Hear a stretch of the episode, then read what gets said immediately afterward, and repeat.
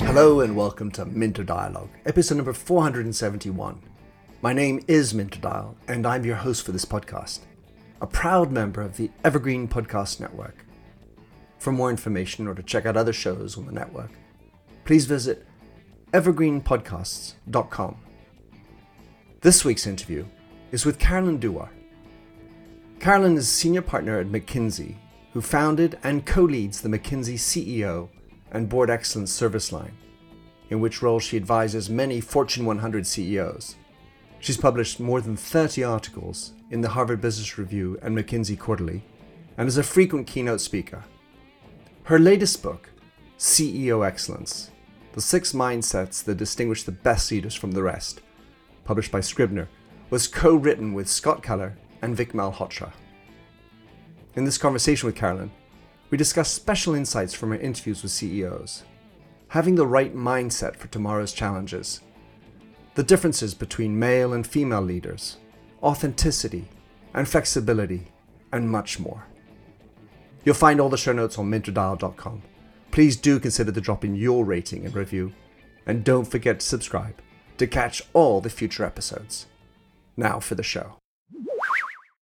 Carolyn Dewar, great to have you on my show. You are the co author of this fabulous new book, CEO Excellence, fully invested in this concept of making better leaders. Your book was published by Scribner uh, on sale as of the 15th of March. Is that the Ides of March? I can't remember. And no, had, it was an auspicious date. you co wrote it with Scott Keller and Vik Malhotra. In your own words, how would you like to describe yourself, Carolyn? Sure, I am Carolyn Dewar. Um, professionally, I'm a, a, senior partner at McKinsey and Company, Canadian by birth, and living now out in in the U.S. on the West Coast. And I've been with the firm for about 22 years. Um, have you know a husband and two young kids, and kind of yeah, enjoying life out here. Escaped the snow from Canada. A. A exactly out and about yeah i lived in i lived in montreal for for nearly four years so i definitely know uh, can i ran l'oreal's uh, division for professional hairdressers out of montreal and got to visit saskatchewan and pei and the maritimes and all that. So listen um, you wrote this book. Uh, what was the inspiration for writing this book? I mean you you did a lot of research obviously but how did you guys collate together to come to write this book yeah, I mean, I think there's there's sort of the formal and the informal reason. I think the informal is we were at an event together that we put together for folks aspiring to be CEOs, and is over the course of a couple of days. And we had guest speakers, really iconic CEOs, come in and speak to them each day. And each time we we asked them, "What is the CEO role?" And they gave a very clear, compelling answer. The CEO role is these two things or these three things. And the first day, everyone listened and nodded, and it sounded like a good answer. The next day, the CEO spoke and gave an equally compelling but entirely different answer. And then the same again on the third day. And I think it was on the drive home from that, we said, wow, if we were a participant, we would be engaged, but thoroughly confused.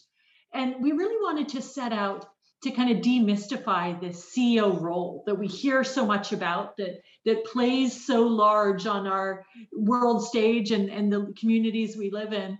What is the role anyway? And most importantly, how do you do it well? So we really looked at folks who've excelled in the role and tried to understand how they think differently, what they do differently, so that we can all learn. I think we thought we were writing a CEO book, and really 90% of what we learned applies to all of us. All of us. Uh, what do you mean by all of us? Well, I think, I mean, most easily all of us as leaders or business leaders, but frankly, just even in life, when you think about what a CEO's role is, is to set a very compelling direction, right? Where are we going?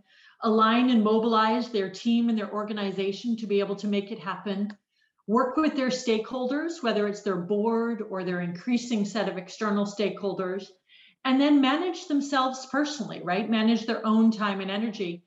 All of us have to do all of those things day to day. They perhaps just have to do it at the biggest scale of anyone. So if it works for them, I figure the lessons learned work for us as well. Beautiful. So you, have many uh, CEOs that you interviewed, uh, researched for the for the book, which obviously is very exciting. And um, given McKinsey, you had access to some of the best up there, so that was really fun to read. Uh, you talk about the insights that they provided, and like the, the conference where you went, where you had these three days and different um, folks for different strokes, I suppose. What would be one or two of the most surprising insights that you picked or, or got from the CEOs that you interviewed? That's a great question. And it's a long book in part because we had trouble whittling it down, I will admit. But a couple of the insights, I think one is to this first question of what is the CEO role, I think everyone knows that it's a lot of things. And yes, we worked and defined all the aspects of the role. But I think we were surprised how much of the job is about the fact that you are doing all of those things at once. You really are the ultimate integrator. And so it's not just being able to kind of spin these six plates of the role, but there's actual work that only you can do because you have all of that, right? If, if I make it concrete, Satya Nadella at Microsoft, when we talked to him, he said, Look, I know it's a lonely role. Everyone says that.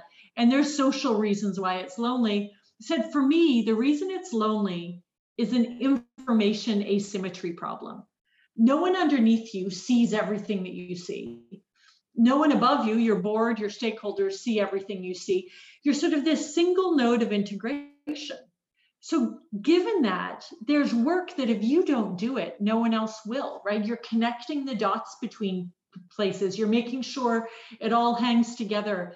You're reconciling some of the inbuilt tensions of short term versus long term, you know, shareholder view versus multi stakeholder view. All of these pieces really do come to you. Um, and I think we were just surprised by it's not just being a big business leader, it's actually leading in a whole new way right? So so that was that was a big one and has all kinds of ripple effects. Can i just uh, quickly sort of talk to that point? Because as someone who's run a business I, I totally get that point. And then i would really frown or try to figure out this notion of how do you then parse out or and delegate things where i'm the only one that knows everything as a ceo and so specifically, I'm thinking of things like digital, or I'm thinking about um, diversity or uh, ecology or anything, you know, environmental components, ESG, where your responsibility of and, and knowing all the nodes and understanding the bigger picture if you don't do it if you aren't it as a ceo giving that title to somebody else, it can be debilitating and, and not very successful if you're trying to infuse diversity, if you're trying to transform towards digitality or any of these other things and trying to be more eco-friendly or have empathy or whatever the, the skill that you're trying to bring in. If you don't have it, if you don't own it, it's hard to give it to somebody else.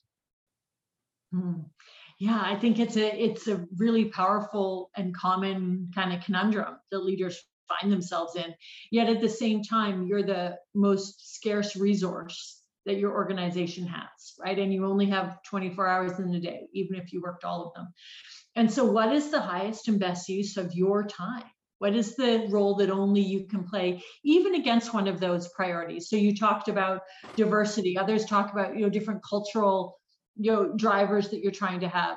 Most of the ceos we talk to had a very clear view for example on a specific cultural shift they were trying to drive in the organization.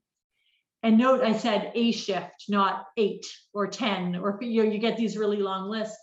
Almost to a person they had a single cultural theme that they thought for now this will be our biggest unlock this is the one and i can't outsource it to hr or to others to make happen i can enroll them in helping me but I but I can't hand it off and say it's going to take care of. They spent real time on it. It started with role modeling, right? What does that mean for their own leadership? How will they role model from the top?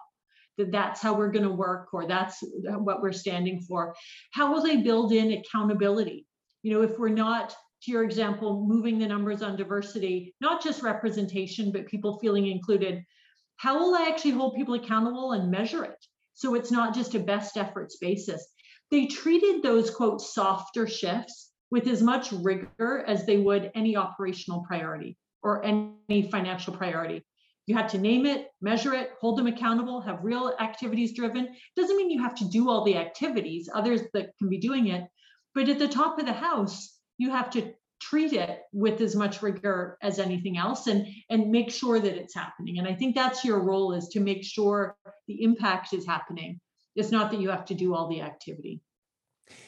There's something of a danger i feel that uh, like using best practices or suggesting that this is the right way to do things because at the end of the day there's the one who's successful and then the one that looks good and so you could have the the CEO who's really kind, got uh, big diversity numbers or or whatever, but maybe the shareholder numbers aren't following through in the same way. So how do you parse out success versus what would appear to be an attractive CEO style? Sure.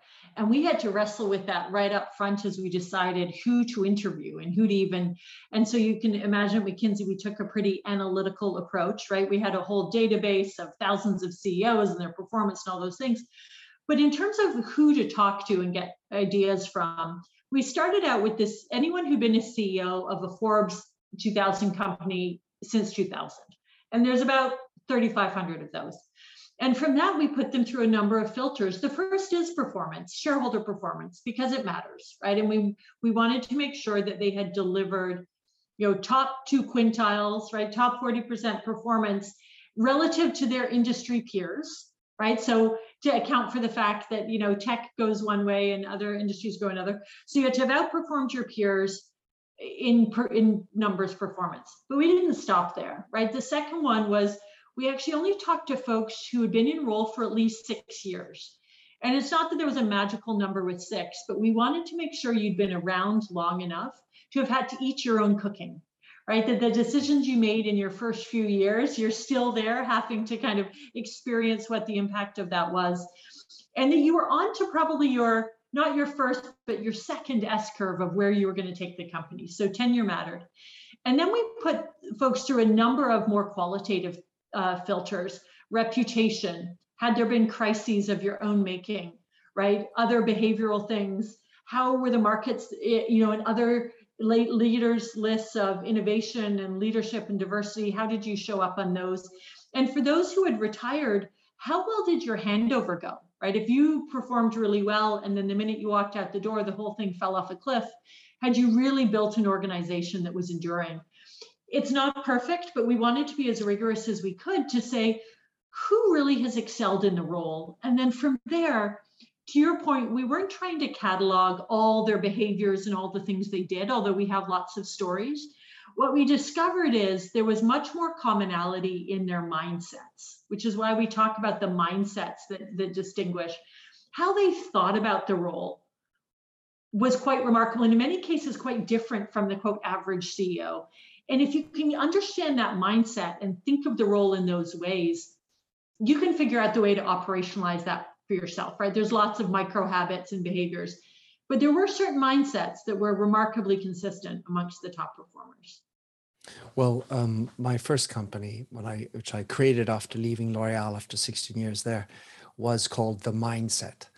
Uh, but I put a Y instead of the I, A because it was available, um, but also because it was really about putting the why into business, which of course I, I noticed is something of importance within your thing. So I, I fully subscribe to that. And my singularly most interesting thought that I brought, I took out of your book, really, I mean, there's so many, but was this uh, the idea you wrote about the difference between a politician and a statesman, mm. where the the politician is always worried about the next election, whereas the statement statesman is more concerned about the next generation. And I thought that that was a really powerful thing. But whether it's that or humility or authenticity, the issue at some level, I feel, is how do you get somebody, typically a man, who doesn't have that attitude, who's all about creating my generation, you know, my thing, my legacy mm-hmm. right away, and doesn't really care about the incoming CEO, doesn't have humility, how do they convert these mindsets if they don't absolutely have them in the first place? Hmm, that's a fascinating question. I do think there's been quite a shift or evolution in the expectation of leaders, right? And how we need to lead. And I do think that the era of the kind of all knowing, egoist, charismatic CEO, you know, we, you just you don't see them as much anymore. Maybe in the founder CEO space, to be perfectly transparent, where I think there's some degrees of freedom there that are different. But for you know, CEOs of publicly traded companies, the job is just too big to think that you know it all, right? You think about all of the external pulls on your time and attention, all of the issues you're being asked to grapple with. Most of the CEOs we talk to have realized now by design they were all at least six years in tenure so maybe there was some lessons learned here that it was it couldn't be all about them and it wasn't all about them. And there was some really inspiring stories of like you're in the chair for a certain period of time and the company is going to go on beyond you and your role is to leave it kind of better than you found it. Um, and i think a lot of that comes from this recognition that it takes the whole company to actually deliver impact and to make it happen. And frankly there's a lot less patience now for someone who doesn't recognize that um, so i'd like to think that boards are, are selecting for people more and more with some of these mindsets and for those who don't come in with them i think they're learning lessons pretty hard and fast that if they don't have a team, if they're not aligning and energizing a whole organization underneath them, no one's going to follow. That's just well, not the way people work anymore. Yeah, and, and well, for having been on, and and um, serving on a few boards, the issue at some level is that the board of governors has done their job, if you will, mm-hmm. and they may not be uh, have the diversity. You know, we, that's a, a, a, strong problem. The governance model may not be up to date. I mean, uh, most of the boards I've been on, the the insertion of marketing concepts and humility, uh, to take another, is is very often not present amongst mm. board governors because they all come with history, success, sometimes titles and and money and and they're they're not necessarily equipped. So the having the right board is also mm. extremely important because their job is to select the CEO as well as maintain the remuneration. Absolutely. And I think how CEOs work with boards was one of the big distinguishing things that we found, right? At least from the CEO point of view, you know, if the prevailing mindset is almost the board is something at worst to be sort of tolerated and brought along, and I got through the board meeting, now I can get back to running my business. These CEOs thought quite differently, and it was quite surprising, to be honest. They had a much more transparent relationship with their board, the, the high performers we talked to. And their mindset was one much more of how do I help the directors to help me and help my business? And what would have to be true for those directors to genuinely be helpful? And, and you've named one already. Number one, you actually need to have the right people on the board right? And obviously with different governance, it's not the CEO's prerogative to, but how do they work with the lead director or with the exec chair over time to say, do we actually have the skills and capabilities on the board that we need to be relevant given where we're taking the company, right? If you're going to do a big international expansion and everyone on your board grew up in the same hometown, like, is that really going to get you there, right? And so, number one is do you have the right voices on the board? And I think we're seeing that evolve. And then number two is, are you engaging with them in a way where their job isn't done at the selection point, right? They're actually playing an active role in helping, not just from a fiduciary responsibility point of view, but where their expertise are helpful, are you drawing them in? You, are you giving them enough information about the business that they know how to help, right? This isn't deluging them with 300, 600 page binders, right? But I think Jamie Dimon, you know, he literally pulls out a piece of paper and says, here's the things that happened since last we met, right? Ivan at Diageo has a seven by seven list. The seven things that are going really well that I want you to know about, the seven things that are keeping me up at night. I'm not asking you to do anything yet, but I need you to know. So if I come back to you in a few months' time and it's hit the fan, you, you knew it was coming and, and we have the context, right? It's quite a different approach, I think, to the takes some confidence as a CEO to be willing to engage in that way yeah it, to to admit uh, you know issues and you know I know, no I'm not perfect which is at some level some big part of the humility piece, right? Yeah. Um, so uh, so many fun questions. Uh, one of them I was going to ask you, Carolyn, in that as a woman, I was wondering to what extent or was there any observation of differences amongst female and male CEOs? Did you, or if that wasn't a distinguishing feature, did you have any other features that pop out in your mind as you interviewed all these CEOs? That's an interesting question. So we did push hard to make sure we had some, not as many as I'd like. There's eight of the 67 uh, that are female CEOs. They popped out for me, by the way. Sorry? They popped out for me. Yeah, yeah. And, and part of it, to be fair, we, we might have done a bit of an own goal in that requiring six years of tenure knocks out a lot of the much more recent appointments, right? And so there, there's a little bit there too. But so for, for the women that we talk to, they're incredible leaders. And, and to be honest, what they had to do to get where they did, to have already been in role, they were appointed 10 years ago, right? And so you kind of do that huge, huge kind of respect for what they had to do to get where they did, right? And and by design on that, to be honest, some of them were a little hesitant to want to talk about being a female CEO, or they or they mentioned that they were hesitant to earlier in their tenure, because frankly, they got where they were by playing the boys' game. I'm just sort of saying it. I think now, as they're kind of later in tenure, they're a little bit, or in some cases retired, willing to lean into and talk about how they maybe had to, to lead differently. Um, one thing that did strike me, not just the women, but more predominantly the women, when we talked about managing your calendar and your time and the support system around you, you know, they just saw no boundary between work and home and life and kids and all of those things, right? These are all consuming jobs and they had very practical tips about how you have to manage your whole life together right plotting your joint calendar out for a year with the board meetings and your kids baseball tournaments right? And just how do you make this life work? I think they were much more transparent about that as opposed to their job was to work and there was someone else at home taking care of the rest of life right? I think that those stories were were quite obvious when they came out um, which was interesting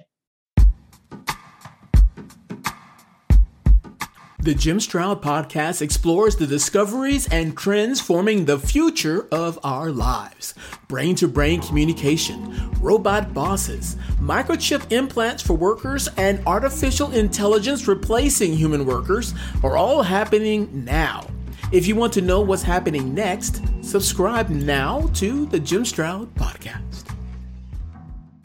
Well, I, I studied women's studies at university in 1985 uh, so at the time, it was sort of somewhat novel, and so I've I've had a long uh, history of looking at the the idea of of the female mind, the female narrative, the female life in general, and the idea of authenticity comes to mind. I mean, not that women are naturally more authentic, but it is my observation that women naturally look at the big picture all the time mm. the sleep children biology and and emotions and and and you know let's say the the old stereotype or archetype might sort of frivolously want to compartmentalize all those that's not what's getting the shareholder money back yet sleep gosh kind of useful for having energy mm. which you write about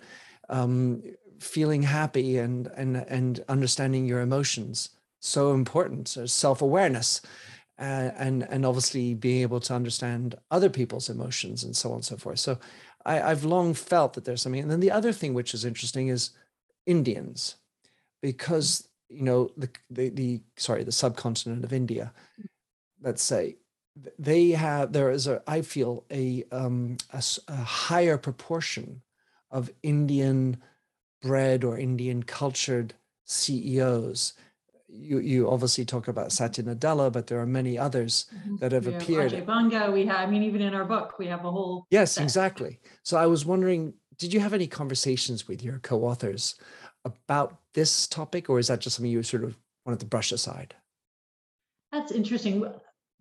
I haven't particularly. It would be an interesting conversation to have it is notable too, you know, outside of China, outside of Japan, there's very few Chinese and Japanese CEOs, right? So when you look at other, you know, it's an interesting story about we think about leadership and our view of what a leader is and what characteristics they have. Is there a bias towards you know leadership qualities from certain cultures? What does that look like? How does that show up differently um, i think it's, well, it's bias makes it sound negative. Sorry no um, yeah bias may i was struggling with is not the right word either. Right. Um, it, a filter in any event. I, yeah. I and i think at the end of the day you know there's some realities that let's call them stereotypes but they they have some reality based in certain cultural re, you know realities right? You know that's just the way it is. So um one of the the things that you talk about in the book uh, is um, authenticity uh, quite a lot and um you also try to sort of establish a balance between authenticity being a way and flexibility being let's say situational in the in the specific point. So how does how has this authenticity in your mind become such a key attribute? You kind of think of duh, of course mm-hmm. you have to be authentic, but in reality, we're far from it, always been far from it. But where has it, why has it come up to be such a big point today, do you think? Um, authenticity, you're right. I think it's so important and probably wasn't a big part of the of the dialogue on leadership even a few years ago as much think about the pandemic i think that has forced a radical acceleration of this view and expectation. You literally saw inside people's homes right? Their their dog walked by you know they were out for a walk. Ceos maybe that in the past had full makeup studio set up with a pre-recorded town hall suddenly didn't have any of that. And they had to just get on their iphone and you know talk to 5000 employees unscripted about what had happened that day because we were all moving so fast. I think people saw a window and frankly a number of organizations their employee engagement scores and their connection to leadership scores went up during the pandemic. You could have a zoom with hundreds of people on it. It was an accessibility that was different. It was unscripted. It was fast moving. And then you marry that with, I think, an expectation of younger generations of talent, where frankly, the idea of it being hierarchical and scripted and not accessible is just not something they're going to sign up for. Those two things together, I think, means we can't just go back. So the leaders that are hoping they can go back into their perfect bubble of not having to show up in that way, I think you know, the talent demands are showing that that's that's not what people expect or will accept anymore. And I think leaders who've done it well have enjoyed it, right? They've been able to be themselves. I think they've been a bit out of their comfort zone, but they've seen a, a real shift. Um, so this is when we think about what from the pandemic we'll learn and take forward.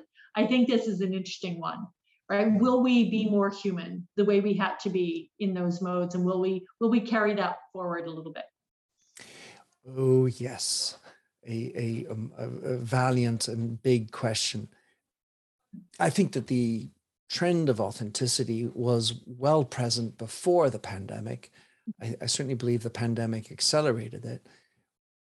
One of the things within that authenticity story maybe is transparency and social media.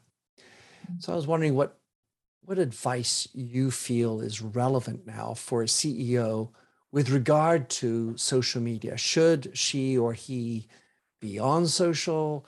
To what extent should he or she be really transparent, really authentic on social?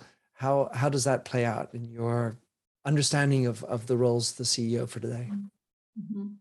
I think one thing CEOs are learning is because of transparency, whether it's across social or just their employees talking, customers, regulators, all the stakeholders, you can't you can't try and compartmentalize who you are and your brand in different audiences. You're going to get found out right? And so i do think there's something about deciding who are you as a leader that's authentic but also in keeping with what your organization needs of its leader in this moment right? So some of that might be your natural strength. A few of those aspects might be pushing you but it's what your organization needs.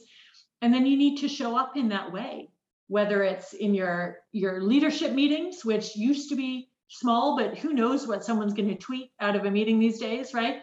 To your broader town halls, your social media with regulators, with community groups, with customers. I, I think you need to have that grounding of who you are and be and be consistent. I think that's what people are realizing.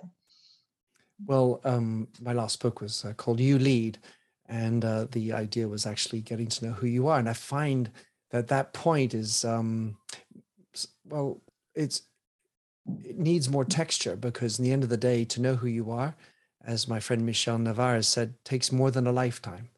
Mm-hmm. And so, uh, if anyone even thinks that they know who they are, they, they probably don't have sufficient humility to recognize that they're off piste and and and it's i feel like the hardest thing that ceos really do need to do which is to spend time with themselves in in peace and presence where they really understand who they are what their foibles issues because you want to like you say in the book you you want to be authentic but doesn't mean you can be a shit you know because maybe that's just who i am well that's not yeah. enough right so yeah. but then you need to recognize you're a shit yeah. and where you need to improve and and how you need to improve and uh, and one of the ideas i really loved in your book um, is about this notion of having um, advisors the kitchen cabinet mm-hmm. idea people who can call you to task in my case it's always been my wife she mm-hmm. has been my fiercest and most loyal critic behind able to tell me every time all the time what it's like and where i need to be better and you know, I suppose behind every great man is a better wife, a better woman. Mm-hmm. It, you know, maybe that's a sexist and old-fashioned term, but at the same time, it's this notion of having a partner, uh, partners who are able to call you out and say, you know, Carolyn. So um, I know that was a little bit of a spiel. You can certainly re- rebut that or, or or comment it, but I would like to talk to you about how leadership is within McKinsey and and just to power at least to put this in context as a as a writer myself i've written about empathy i've written about authentic leadership and and sometimes i get the you know well Minter that wasn't very empathic or Minter you you know that's not exactly you.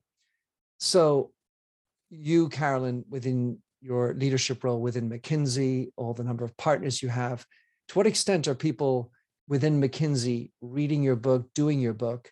And and how does that i would just love to have you comment about that because i worked in business. Yeah nothing's perfect but i'd like you since you guys are consultants about leadership how does that roll within your business in terms of how we're leading ourselves well yes and and mm-hmm. taking on what ceo excellence is within the company because obviously mm-hmm. there are ceos and then you're all eh, somehow mini ceos as partners usually within mckinsey it's a good question, and uh, I'm thinking about it real time as you're talking.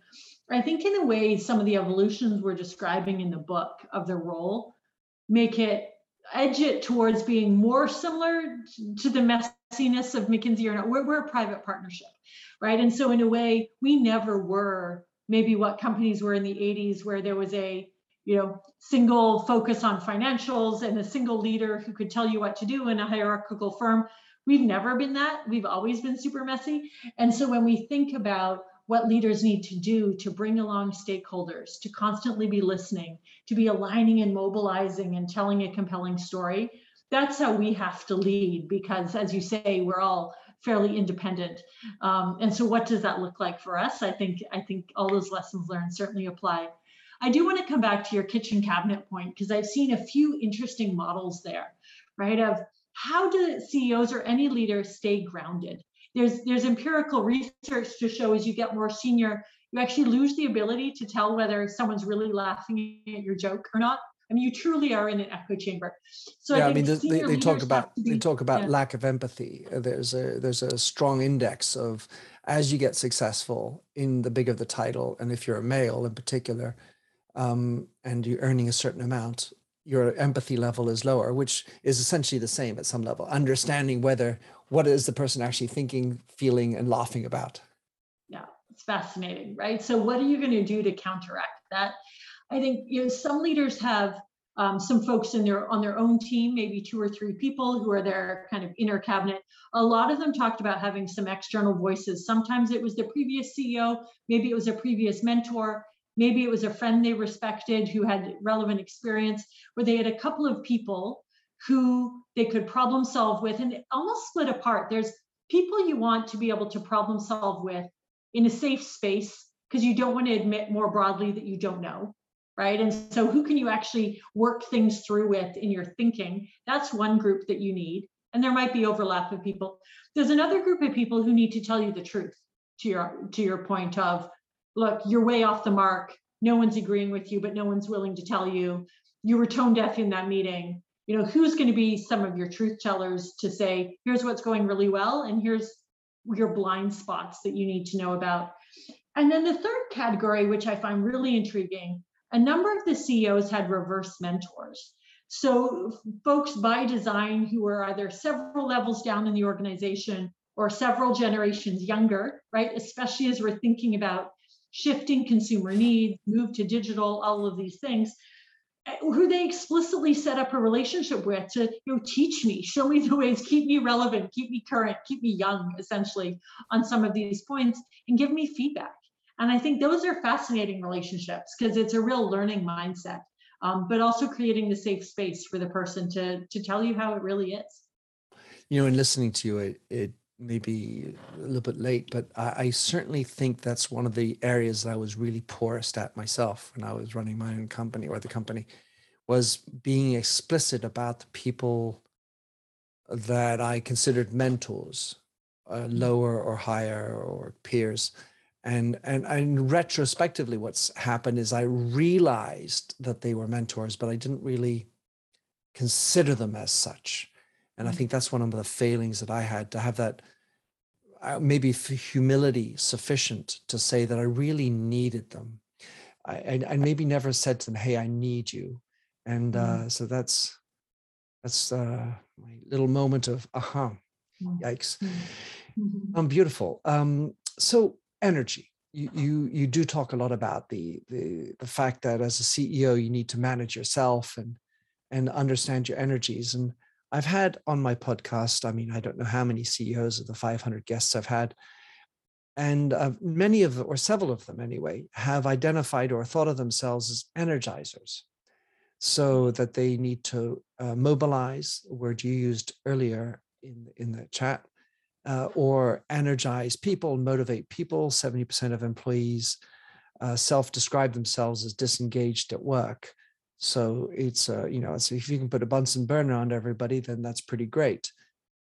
To what extent do you think that a CEO ought to be the energizer? That's a great question.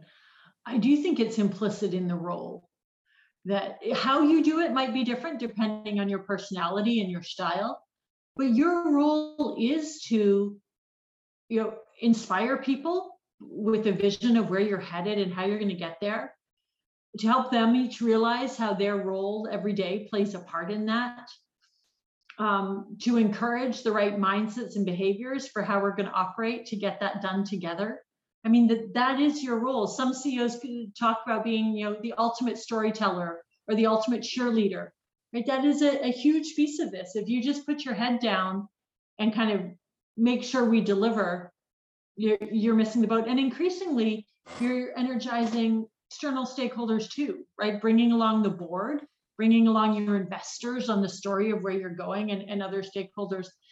I think what, what CEOs need to think about is for them to be able to play that role they need to manage their own energy right and and have some real self-awareness around what gives them energy what drains them day to day and that's not so much a work versus out of work split right? Laundry drains me. Having a conversation like this gives me energy. So it's not it's not you know that clear split. But the ones we talked to were really deliberate, almost surprisingly deliberate about their calendar and managing that energy, and whether it was working with their executive assistant or their chief of staff. But they thought about their day, their week, in many cases, their month and year to make sure, yes, they had the big hard things in there, the things that just have to get done, but that they sequenced it with enough things that gave them energy. For some, it might be going and doing customer meetings that they're ultimately always still a sales guy and that so you know they make sure they have a few of those in there some people that's not their thing and it's about town halls, or it's about having time in their calendar to think and be alone. And they actually need that to energize, to clarify their thinking, to be able to then come back out to the organization. So it's having the self awareness to know what recharges you and how are you going to build that in. Um, because you need to be able to keep going for a while, right? We talked about this analogy of it's it's not a marathon because you don't have the luxury of waiting and showing results at the very end, right? It's also not a sprint unless you only want to be there for a year, right? And so, how are you going to manage through this series of sprints over time with moments of exertion, moments of, of re energizing? Um, and, and you really have to be explicit if you want to be there for the long haul. I some completely subscribe to that. Uh, I mean, in general, I, I color code. I talk about how I color code my calendar. I do How- too. Yeah, you do. You're my green meeting today, Carolyn. Yeah. No, Um, you're which- you're uh, that's hilarious. You're my green meeting too. I won't tell you what green means, but you're my green meeting. well, well, green for me is new. Um, so I, I I have a one green meeting a day uh, in my Mm. calendar uh, because that's something I get energy from. And and then the other thing I did with my assistants uh, it was this complicity with my assistants. It was so important. Uh, they needed to understand me, and and and every time it was a journey. But one of the things I insisted on as I got to the top of the old hierarchy was to have fifty percent of my day free Wow. That's amazing. because well a i mean i really think it's actually a sine qua non. I really believe it is necessary if you really want to run a company to have 50% you need time free. to think. well you need time to think. You need time for shit that happens. You need time for somebody who walks in the door to say listen Minter i need to talk to you. You need time to um you know just to, to get energy maybe uh, whatever it is that you get energy from that's off the off the piece off piste because if you're Yeah. constantly in meetings uh, it's a shitstorm so um yeah I, I fully subscribe to that and the idea that i really converted i really don't think it's about energizing people it's creating an environment where people get energy i think that's Mm, the I love that reframe. the nuance that I I kind of learned from it all. I wanted to just talk about two more topics. One is um, compensation. You talk about it, but not in depth, and I feel like a lot of boards get compensation wrong. And, and at some level, it's intimately related to the second question, which is about shareholders. But how does one get compensation right? Is it 19 and a half ratio to one? Uh, what is it? Where is it? What, what, what, are- what, are, what, are, what are your insights into making compensation right for CEOs? Hmm. I don't think there's an easy answer. I'll No. just say, I think It's messy. one- yeah, it's messy. I think one thing that really struck us is by design, we were we're looking at the highest performing CEOs, and those 200 CEOs delivered five trillion in excess value, the equivalent of the GDP of Japan, versus their peers in role. And so there's something to be said that when you have a CEO who's high performing and doing it well, the value they're creating is enormous. But what that means is there is a lot of CEOs who are not creating that much excess value. And so there's something to be said for are we really differentiating? Do we know what high performance looks like? Are we measuring it? And are we adjusting compensation based on it, right? Because there's plenty of CEOs out there making a ton of money who were not in that high performing list, right? So there's something about are we willing to call it and separate out? But that implies that you know what good looks like. It implies that you know what the measurement of that is that can't just be quarterly and short term, right? Because if you're truly leading and building a great company, you have to be taking that long term view. And I think that's where all these notions of multi stakeholder capitalism and the business roundtable and all those things, it's starting to get very real in terms of how do we operationalize that? What does that actually mean in terms of the expectation on the company and the CEO for what they will deliver by when and for who? Um, and I think that's where we are, is really trying to net out what is the expectation now, right? And what does that look like? You look, you know, the pandemic where people were really having to manage across their their stakeholder groups balancing employee health community health with in, in near term returns versus longer term and then even most recently you know with russia and ukraine it's probably the biggest quickest pivot we've seen at least North American companies make in terms of withdrawing, you know, what is the measurement of that? And whether that was the right decision for shareholders, for society, for employees, I, I think we're right in it right now. Yeah, well, it brings up the questions, things like ethics and what is good, and uh, and this idea of legacy, this notion of of building for the next generation, where Satya Nadella said, having a more successful CEO than me, replace me, and and it, it, this is my second question, really, Carolyn, which is, how do you how do you improve shareholder awareness and mindset with regard to this? Because basically, Carolyn, let's not, you know, let's call a spade a spade. Shareholders are are pretty darn short term focused, and and unless you are the founder and own a lot of A shares or or whatever it is, you know, let's call them Bezos, that can manage the the shareholder story and say, I'm on it. I'll be there because I'm interested too.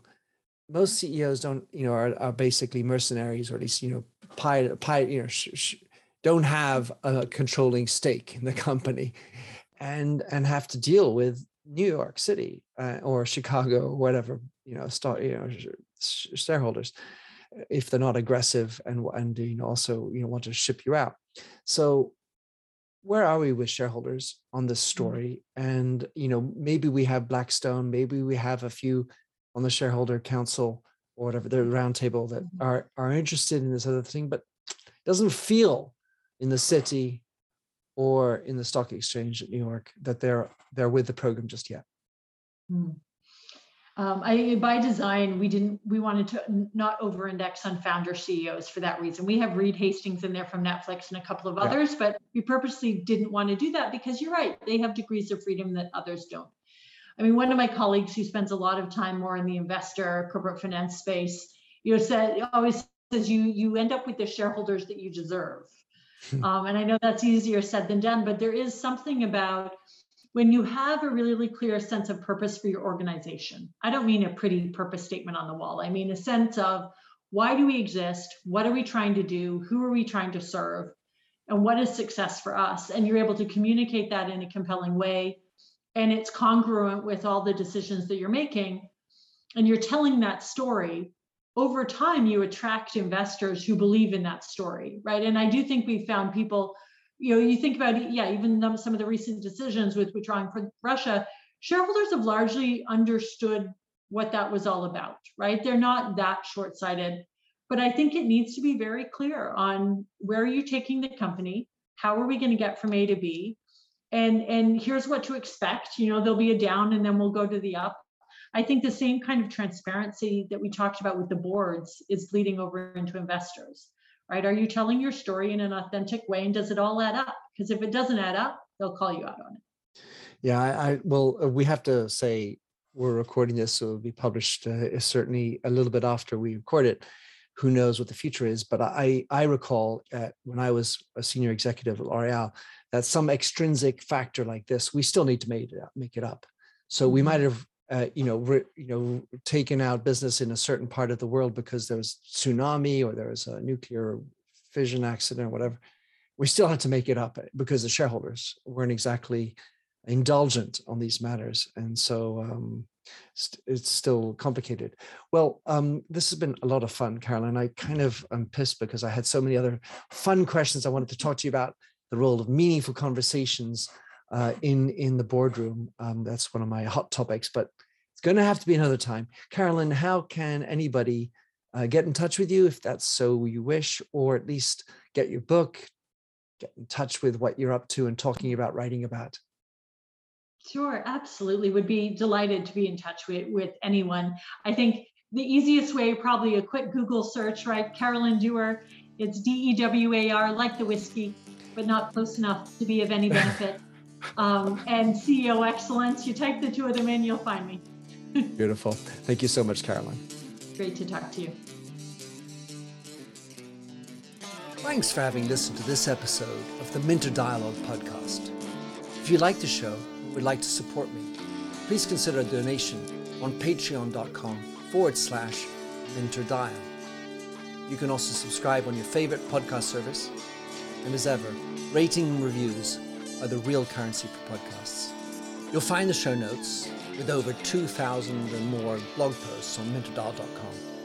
Check out my documentary film and four books, including my last one, You Lead How Being Yourself Makes You a Better Leader. And to finish, here's a song I wrote with Stephanie Singer, A Convinced Man.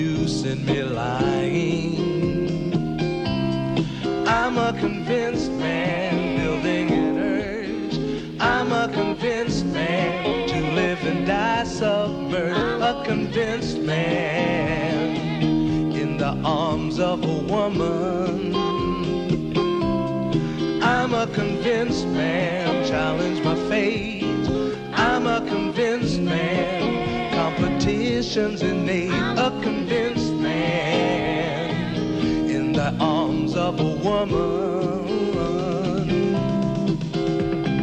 Despise revenges and struggle with deceit. Live for the challenge so life's not incomplete. What's wrong with challenge? I know soon we all die. I like the feel of a stranger tucked around me, precipitating the danger to feel free. Trust in my reason and let me show you why. I'm a convinced man practicing my lines. I'm a convinced man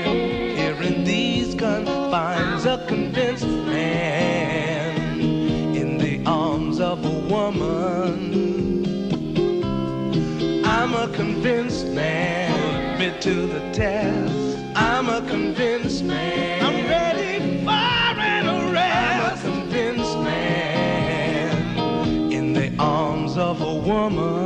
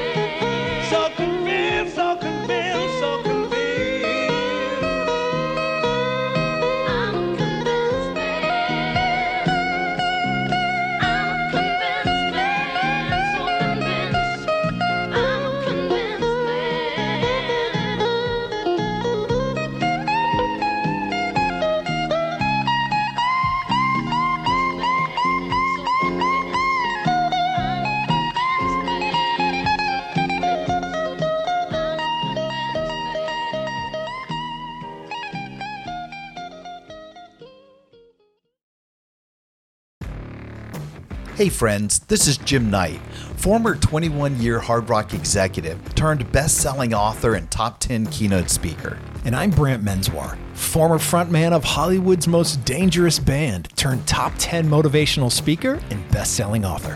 We host the how to podcast Thoughts That Rock, where we talk to rock stars, athletes, CEOs, astronauts, and even next door neighbors who share their expertise and opinions.